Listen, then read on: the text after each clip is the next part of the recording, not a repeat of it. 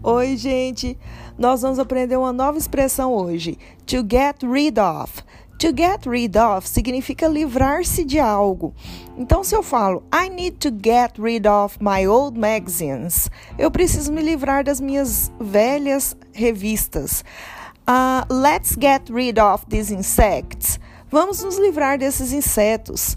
Então aprendam: get rid of, get rid of.